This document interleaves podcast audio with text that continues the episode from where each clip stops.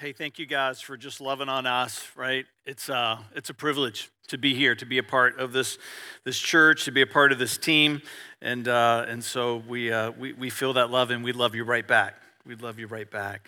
I, uh, I'm excited tonight too for a couple of reasons. I got a couple of things I want to talk about before we get into the, into the message. Uh, one is that there is an impromptu life group that just got birthed just recently. If you've been around us for the last several weeks, you know we've been walking through Discover City Life, which is a, uh, an opportunity for people to learn more about who we are as a church. And so we did one on Saturday night during the, during the message for a couple of weeks, but then we also, uh, as an experiment, we had never done it as a life group before. We ran it for four weeks uh, on Tuesday nights. And when we were done with those four weeks, the people that were there, was about 15 or so people, they were like, we don't want to stop meeting. We want to keep going. And we were like, come on, that's awesome. And uh, so out of that, a new life group was birthed. They're going to be meeting here on, on Tuesday nights at 6.30. Uh, there's childcare provided. They're going to be walking through our practice booklet, which is our, our how we do discipleship. If you don't know what that is, find someone in a blue shirt. They'll give you one of those little green books for free. Uh, but there'll be a group of people that are going to be meeting here on Tuesday night, 6.30. Again, childcare provided. Uh, and you can just show up in the cafe, uh, and then they'll tell you where to go from there. So we just want to let you know, uh, because it might be that you missed out uh, on the life groups that we started several weeks ago. Uh, there wasn't one that flowed with your schedule for some reason, and so we trust that for some of you, uh, this is going to be an answer to your prayer. So we also want to talk about if you if you've uh, been here the last few weeks, you know that we are launching a preschool in 2019. Come on, it's going to be good. So we're going to have, we, we think we're going to launch around February. Our Facebook page will be up in November, and we'll be uh, taking registrations for kids. But we, we're going to have uh, 25 full time spots for kids. We're going to be open from 6 a.m. to 6 p.m. Monday through Friday, right here uh, at the Newport News campus for, for ages two and a half to five. And we've made our first two hires. The first one is Jordan Johnson. It's going to be coming on staff with the City Life Church. We're excited. If you know JJ, he's a part of our student ministries, he's a part of tech, he's a part of everything here at City Life as a volunteer. He's getting his bachelor's in ministry. He's got a call in his life uh, into vocational ministry. And so, and he works in the public school system with kids. He's been doing it for years. So the, the, your taxes have been paying for his training that now we're going to hire him to work for us in the church, which is great when it works out that way. And uh, he, is, he has been so celebrated at the elementary school where he works that on at least two, I know of two occasions where the school has tried to, the, the system has tried to relocate him. And parents have petitioned twice to force, to force the school to let him stay where he is. And so, so when uh, he put in his notice, there was weeping and gnashing of teeth but, uh, but they're going to send all their little brothers and sisters to our preschool now. So come on. And then also we've got Katie Walls. She's going to be coming on staff. So these are our first two senior hires, and uh, if your kids have been in childcare here, they've been under her care at some point. And, uh, and so her love for kids, not just her love for kids for them to have fun, but her love for kids to learn her love for kids to develop and her love for kids to grow in the admonition of the Lord. And so she has a passion for curriculums, for putting together systems that develop the heart of a child, not just in practical education to get your child ready for school, whether they're going to be public school, private school, or homeschool. They're going to come out of it ready, but they're also going to come out of it with a knowledge of who God is in Scripture, even at an early age. And so we're excited to share that with you. There's going to be more hires to come, but those were our two most important ones. JJ is going to be coming on staff in November, and then Katie's going to be coming on staff in January. So if you see them tonight, I hope that you will give them a high five and a congratulations. And uh, uh, we're excited that our team is growing here. So I, I, I kid you not, right? I, am not kidding you. I know sometimes it, it, you, you think that we're not telling you the truth because of how things sometimes get orchestrated. We had no idea uh, that, uh, that we were going to be celebrated t- tonight. I didn't know that that was coming. And uh, I just had part of my normal setting up the sermon, this picture that's popping up next, right here, that's coming. Come on. Didn't know that we were going to be doing this. And so this, this was us. In two, this is not Vanessa's sister and Fred's brother. This is what we used to look like. This is what we used to look like. 2007, this was when we, crazy, right? Look at those kids. Who are they? Who, are, I'll tell you who they are. They eat all my food now.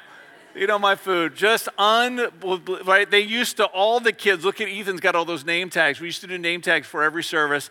And the kids would go around and collect as many name tags as they could. And, uh, and then they would make a, a, a, ball out of it and then, uh, and then throw it at people because that's what kids do. So some of you might have scars from that. You're like, yeah, that's this one right here. And so I, I'm sharing that story with you because when God began to speak to our hearts about coming here, it was not easy for us because we were coming from a church where I had been a part of that church for 17 years, had been on staff for eight, and it took us over a year just to walk into obedience for what God was telling us to do.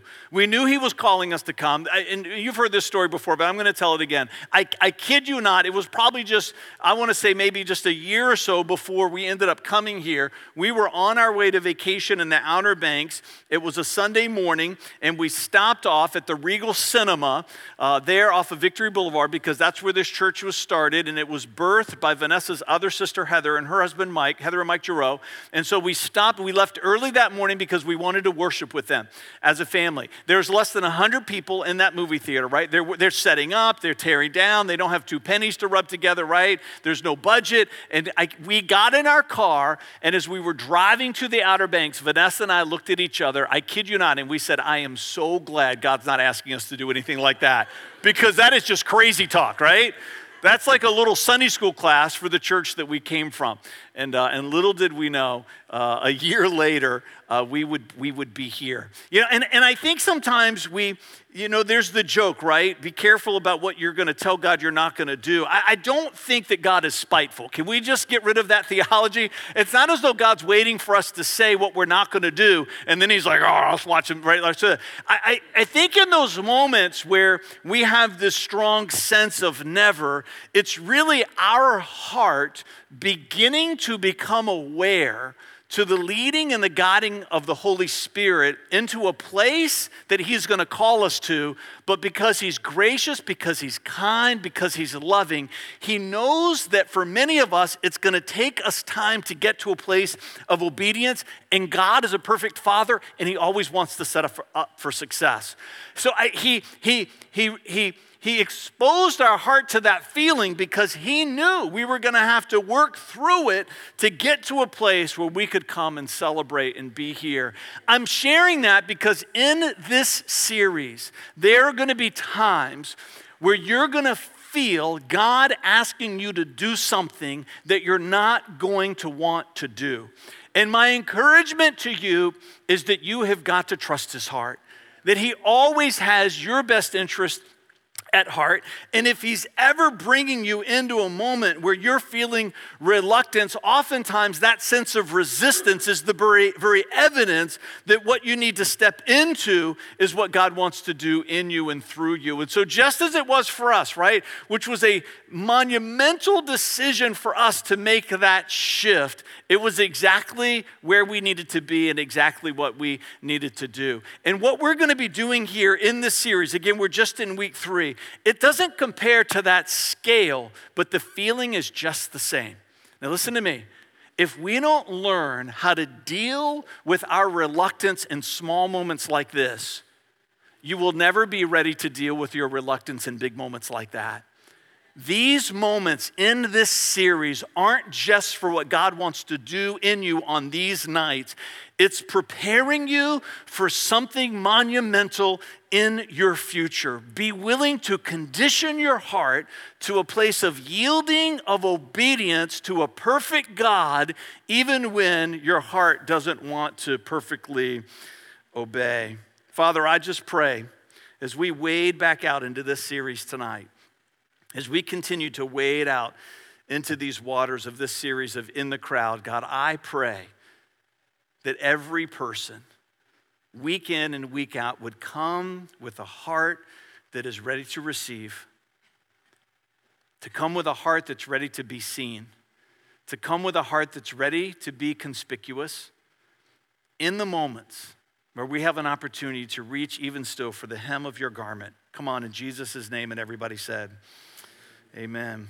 Hey, every week we're kind of digging around in a story that illustrates this idea that sometimes it's hard to do what God asks us to do, and if we don't overcome it, then it stands in the way of the healing that He wants to give to us. It could not just a physical healing, but there could be a healing on the inside. It could be spiritual, it could be emotional, even intellectual healings. And then the story sets up some response. And so, what I want to do tonight, just to kind of get our hearts moving in the right direction, if you've got your Bible, if you've got paper, you can turn there. If you've got a device, you can swipe there. Is 2 Kings 5.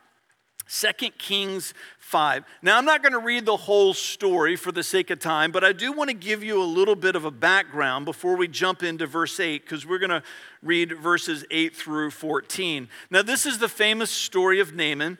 And in this story, we pick up in the history of Israel and that they are, have a, a, a truce of sorts with the northern kingdom, Aram, which would be modern day Syria.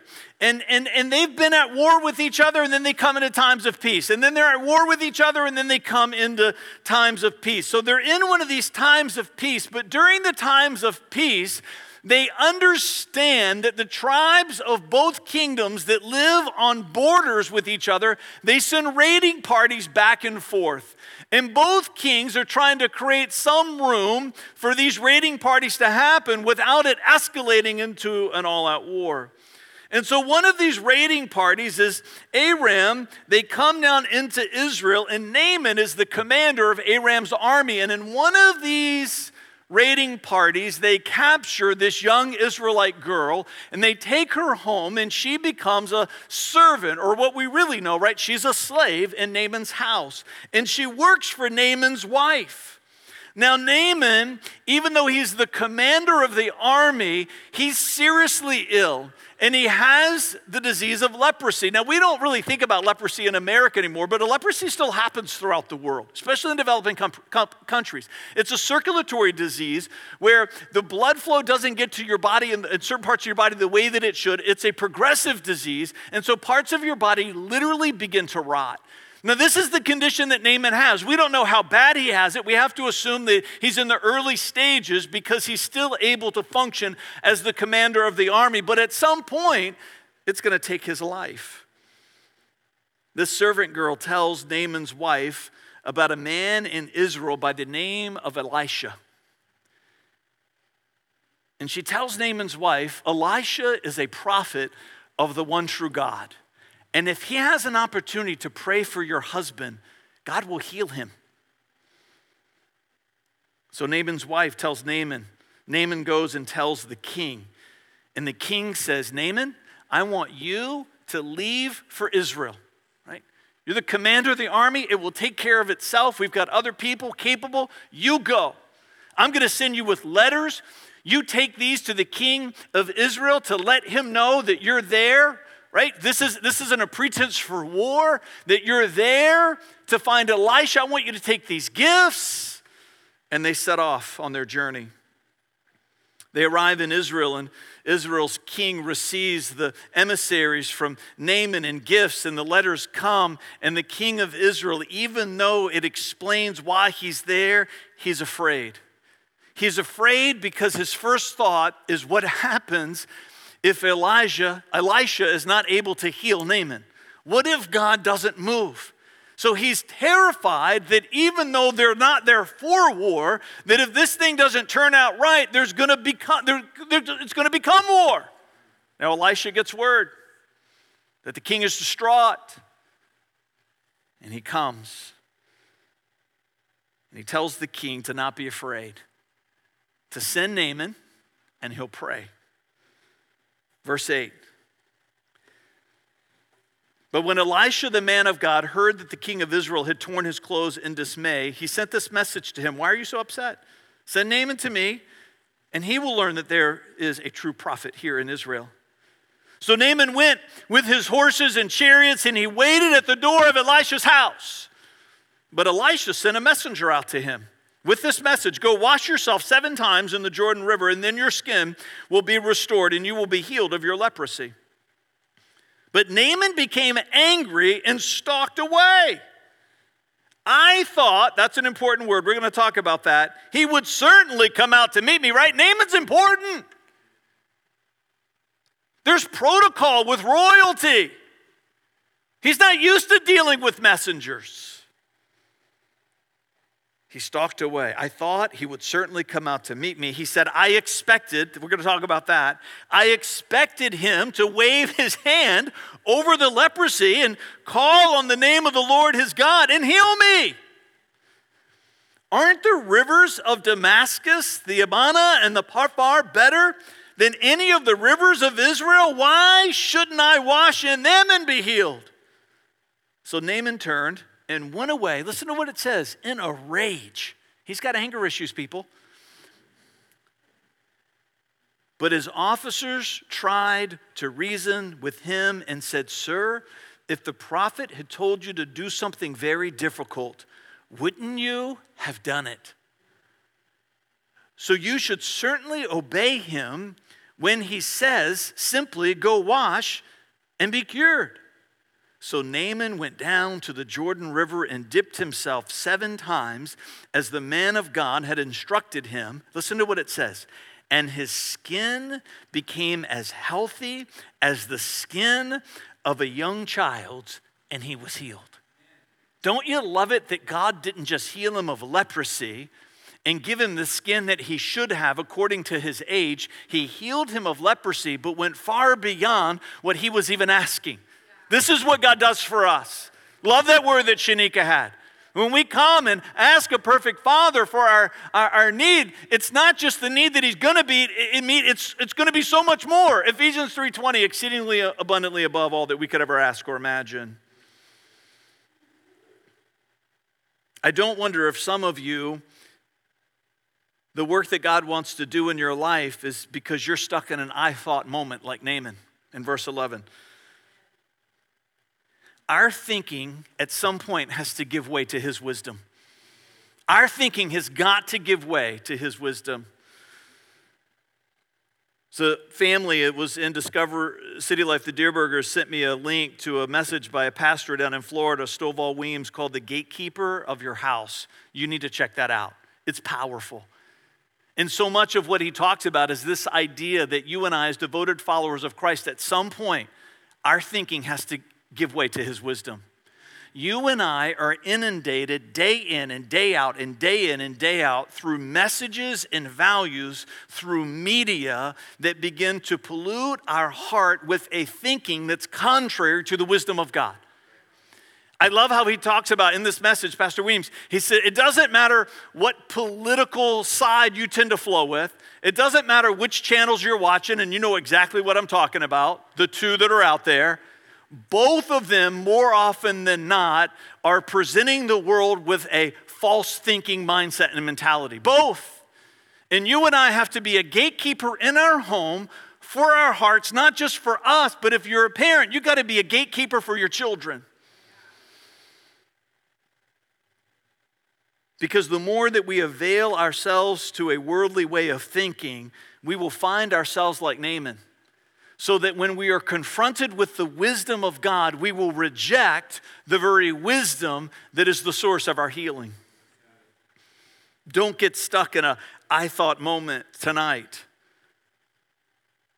There might be a moment that's waiting for you to respond and to, and to stand, and, and, and, and maybe your thinking leads you down one course, but the Holy Spirit's leading you down this one. Let your thinking give way to His wisdom. I like how Naaman talks about, I expected in verse 11. I expected. So many times we have a certain expectation for how God is supposed to do what we need God to do. Look, this is part of Shanika's word too, right? She didn't know what we were going to be preaching on tonight. We've got to come to him with our request, but then we've got to let him have his plan. P- part of coming to God with our request is to let him do it the way he wants to do it. We don't get to come to Him with our need and then also give Him the strategy. You share the need and let God's strategy play out. I'll never forget that Mike and Heather, again, who started this church Over 13 years ago, they lived in Williamsburg and their house went for sale right away in an amazing neighborhood. All the other houses in that neighborhood sold right away. They priced it at just the right price. In fact, they priced it lower than what they should have so it could sell because they wanted to move here and live in the city where they were planning a church. And a house would not sell. It would not sell. They would lower the price. It would not sell. It would show. It was, it was like there was some force field around it that kept anybody from taking any interest in their home. It was crazy. Pete, we're fasting. Can you just agree with sometimes we're fasting and praying against the will of God because we can't see it? Because we have expectations that are different than God's plan. That house wasn't supposed to sell because they were never supposed to move to Newport News because God was going to call them, which they didn't know, to plant a church in Washington, D.C., and they were supposed to move there. So, at the point that all of that played out, which took more than a year for that to happen, I kid you not, as soon as they committed to move to DC to take that church, and then God orchestrated us coming here to lead this church forward, the house sold. Right? It just sold.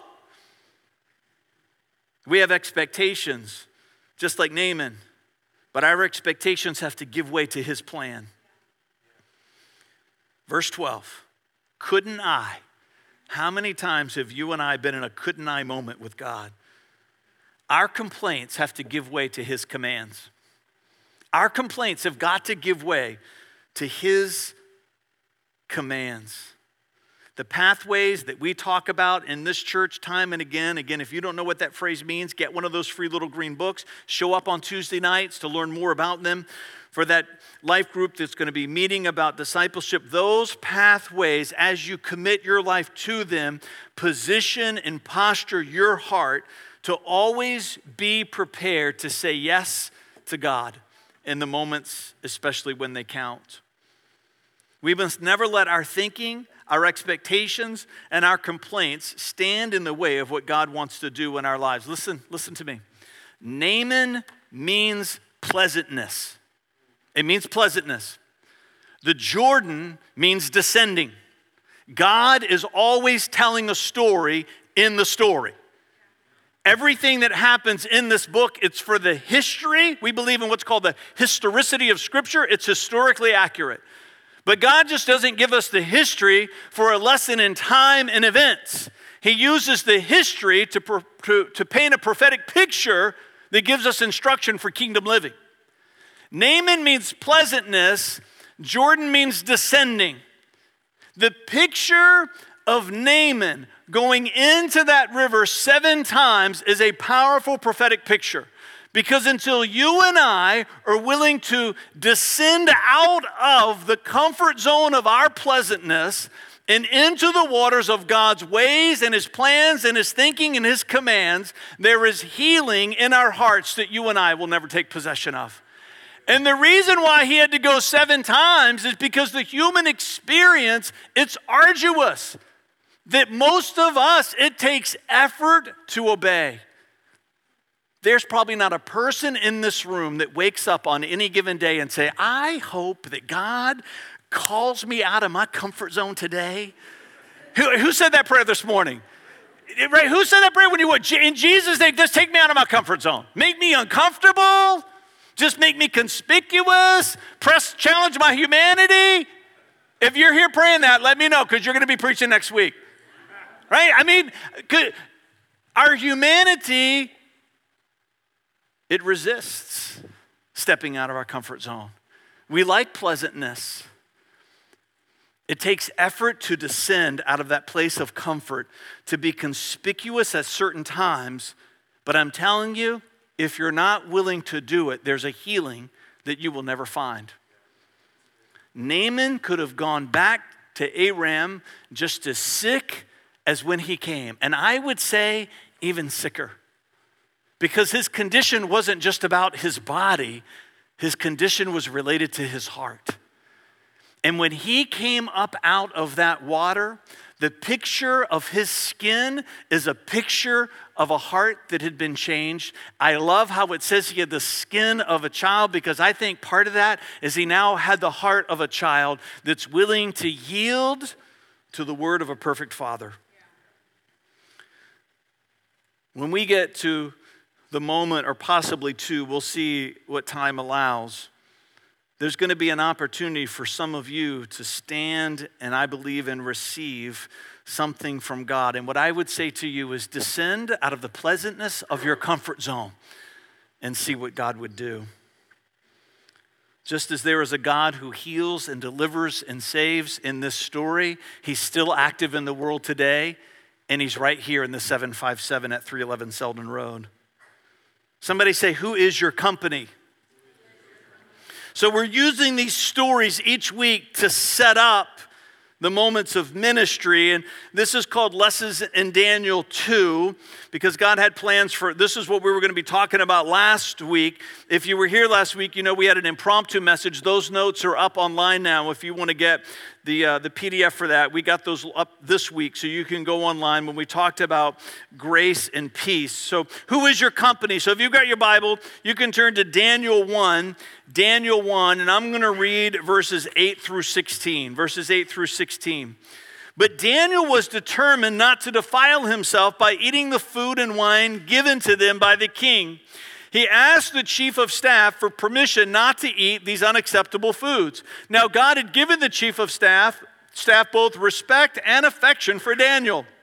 But he responded, I'm afraid of my lord the king, who has ordered that you eat this food and wine if you become pale and thin compared to the other youths of your age. Now, just to give you a little bit of background, what's happened is that the southern kingdom has now fallen. So Israel as an entire nation is no more. And they've been swept away into the Babylonian captivity. And part of, of, of, of Nebuchadnezzar's plan when he conquers a nation is he will take young men from the royal families and he will bring them into his court and he will begin to train them in the Babylonian culture so that they can now lead the people that have now been conquered into a process of assimilation into the empire. Daniel is one of those young men. So they're given all of this food that they're supposed to eat. But if you're familiar with the Old Testament, you know there's all kinds of dietary restrictions, praise the Lord, that we've now been delivered of. Come on. But not then. There were rules. And he says, I can't eat any of this food. It's where the whole concept of a Daniel fast comes into play. He's basically the only thing that he can eat is vegetables and water. Now, this guy that's in charge, he said, My life is on the line here, right?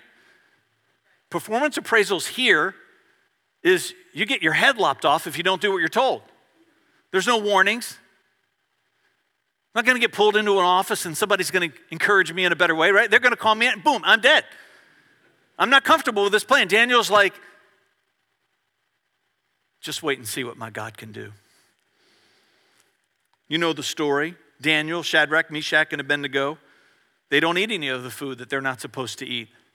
And when it comes time for their review, they look better, they're more healthy than any of the other young men from the other royal families that ate all the food. Now, just in case you're thinking this is a biblical reference to a vegan diet, you have to remember that the only way they were healthy is that something supernatural happened. Just saying, for the record. We need bacon, people. We need bacon. Praise the Lord. All right, thank you for coming tonight. There's a miracle that takes place. But what we forget is that Daniel and Meshach, Shadrach, Shadrach, Meshach, and Abednego were not the only Israelite men in the room, and the implication is they're the only four that refused to eat. Everybody else. Because when times are hard, we give ourselves permission to compromise. This is how we live. I deserve it because of how hard my day has been. I should be able to look at these images on my computer because you don't know how stressful my work was today. I should be able to have this extra two, three, four, five, six beers because of how hard my family was today.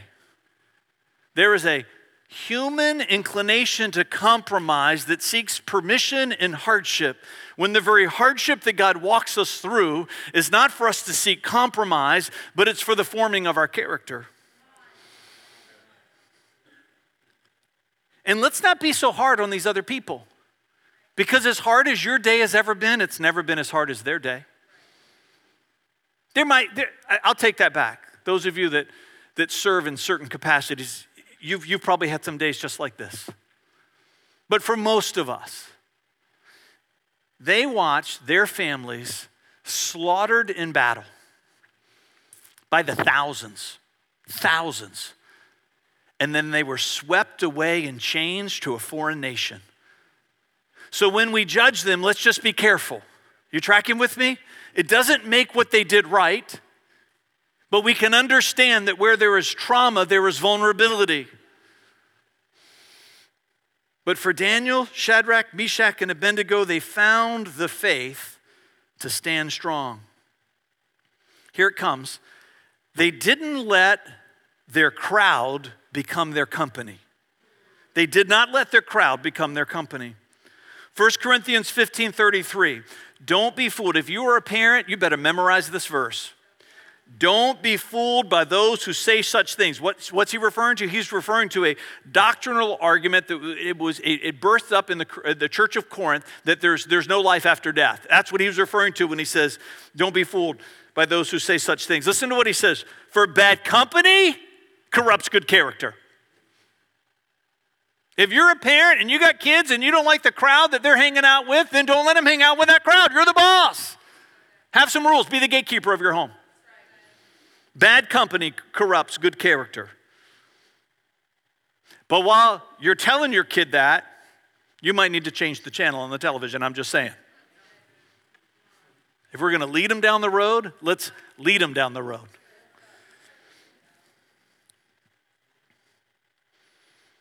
I love this verse. Bad company corrupts good character. This word in the Greek for company is the word homilia. And it doesn't just mean people you're casually hanging out with. It's not talking about a crowd, it's talking about a company. It's talking about people that you give your heart to. It means companionship, it means communion. Listen to me. And in the time and the era when the Bible was written, homilia was also a word used to talk about the sexual relationship between a husband and a wife. This is a serious word about serious intimacy. When your crowd becomes your company, you begin to allow that company to influence you in a way that is detrimental to you. It's detrimental not just because of the influence that they have, but it's also because of the influence that you are foregoing because God put you there to influence them. It's the only time that this word is used in the entire New Testament. Why does God do things like that? He does things like that because he's trying to draw attention to it. And it's interesting because the same person that the Holy Spirit used to write this letter to the church of Corinth also wrote a letter to the church of Rome, which seems at first to be in direct contradiction to what he just says. Romans 10 9 says, If you openly declare that Jesus is Lord and believe in your heart that God raised him from the dead, you will be saved. Oh, happy day. Come on. Love that song tonight. For it is by believing in your heart that you are made right with God, and it is by openly declaring your faith that you are saved. As the scripture tells us, anyone who trusts in him will never be disgraced. Jew and Gentile are the same in this respect, they have the same Lord who gives generously to all who call on him. Listen to verse 13. For everyone who calls on the name of the Lord will be saved. Verse 14. But how can they call on him to save them unless they believe in him? And how can they believe in him if they have never heard about him? And how can they hear about him unless someone tells them? In Romans, Paul's saying, You got to go. You got to get out of your comfort zone into a lost world for some of you, he's saying God's going to call you to make your home in a faraway place among people that you don't know so you can be a messenger of the gospel. But to the, to the church of Corinth, he says, hey, be, bad company corrupts good character. Just get right? These aren't contradictory, they partner with each other in a healthy tension. Because Paul's warning to, the, warning to the church of Corinth was not to go into the crowd. He was saying, don't let the crowd become your company. And, and here in Romans, he's saying, in fact, if you're a devoted follower of Christ, you've got to be willing to go into a crowd that has the potential to corrupt your heart, but you'll never be vulnerable to an influence in your life because the crowd that you enter into is not going to ever be the company that you keep because the company that you keep is the local church. And as long as you keep your heart tethered to the company of the local church, then you can go out of the place that is your company and into the crowd with the message of the gospel, and you become the influencer instead of the influenced. It's part of Matthew 5 on the Sermon on the Mount, where we're called to be the light of the world. Light always overcomes darkness. But if you got a basket over your light, then you're going to get swallowed up by the darkness that you're supposed to change. The only safe way to be a witness to a crowd who don't follow Jesus is for your life to be tethered to the company of the local church. Matthew 16, 17, and 18 is Jesus' great declaration that he's going to build his church. Church there is ecclesia, the, the called out ones. You and I, if we're devoted followers of Christ, we've been called out of that crowd and into the company of the family of God and the body of Christ so that we can then be sent back out into the crowd because now we have a new company that we keep and influence the world for the sake of Christ. I'm going to invite the worship team to come back up. We'll do lessons from Daniel 3 next week. The next one is Are you neglecting your gift? But tonight I want to talk about this idea of who's the company that you keep. And then the way there's going to be a response moment is, is, is during this message tonight, for some of you, you felt it in your heart. That, that you know that you're one of those people that you, you, you you have a tendency to let the crowd that you're in have an undue influence on your life. It could be the people that you hang out with at work, it could be friends from college. If you're a young person here, it could be the people that you run with at school. And what I'm saying to you tonight is that God wants to deposit something in you, give you a new desire and a new faith and a new courage and a new strength. Not to step out of that group of people, come on, but to step out of them being your company so that they just become your crowd. And for part of you, what it's gonna mean is that you've got to double down in your efforts for the body of Christ and the family of God to become your company. And the only way the church, because some of you, the church has only ever been your crowd. And can I just say to you tonight if church is only ever something that you do, Christianity will never be who you are. So for some of you, it's not just about making what is a company a crowd, it's about making what has been a crowd your company. You've got to have to find time for the life groups. You're going to have to find time for serving, right? We're not doing all those things because we want you to be busy with doing church because we've got work to do. We want you to be active in those things because we know that they are the pathways that lead to transformation in your life and gives you the influence in the world that we're supposed to have. So we're not going to linger in this moment. We just want to if you're here tonight, I'm telling you, and you know you know who you are that the crowd has become your company.